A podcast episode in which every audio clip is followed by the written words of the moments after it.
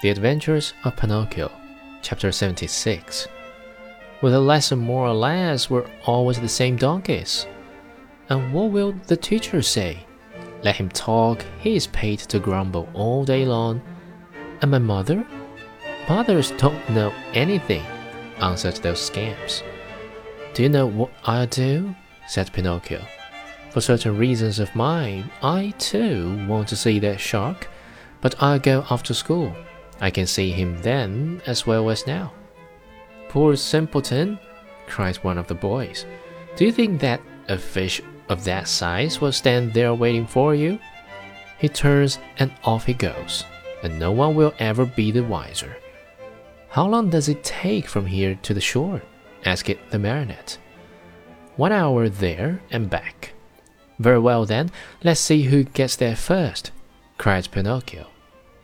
At the signal, the little troop, with books under their arms, dashed across the fields. Pinocchio led the way, running as if on wings, the others following as fast as they could. Now and again, he looked back and seeing his followers hot and tired, and with tongues hanging out, he laughed out heartily. Unhappy boy! If he had only known then the dreadful things that were to happen to him on account of his disobedience.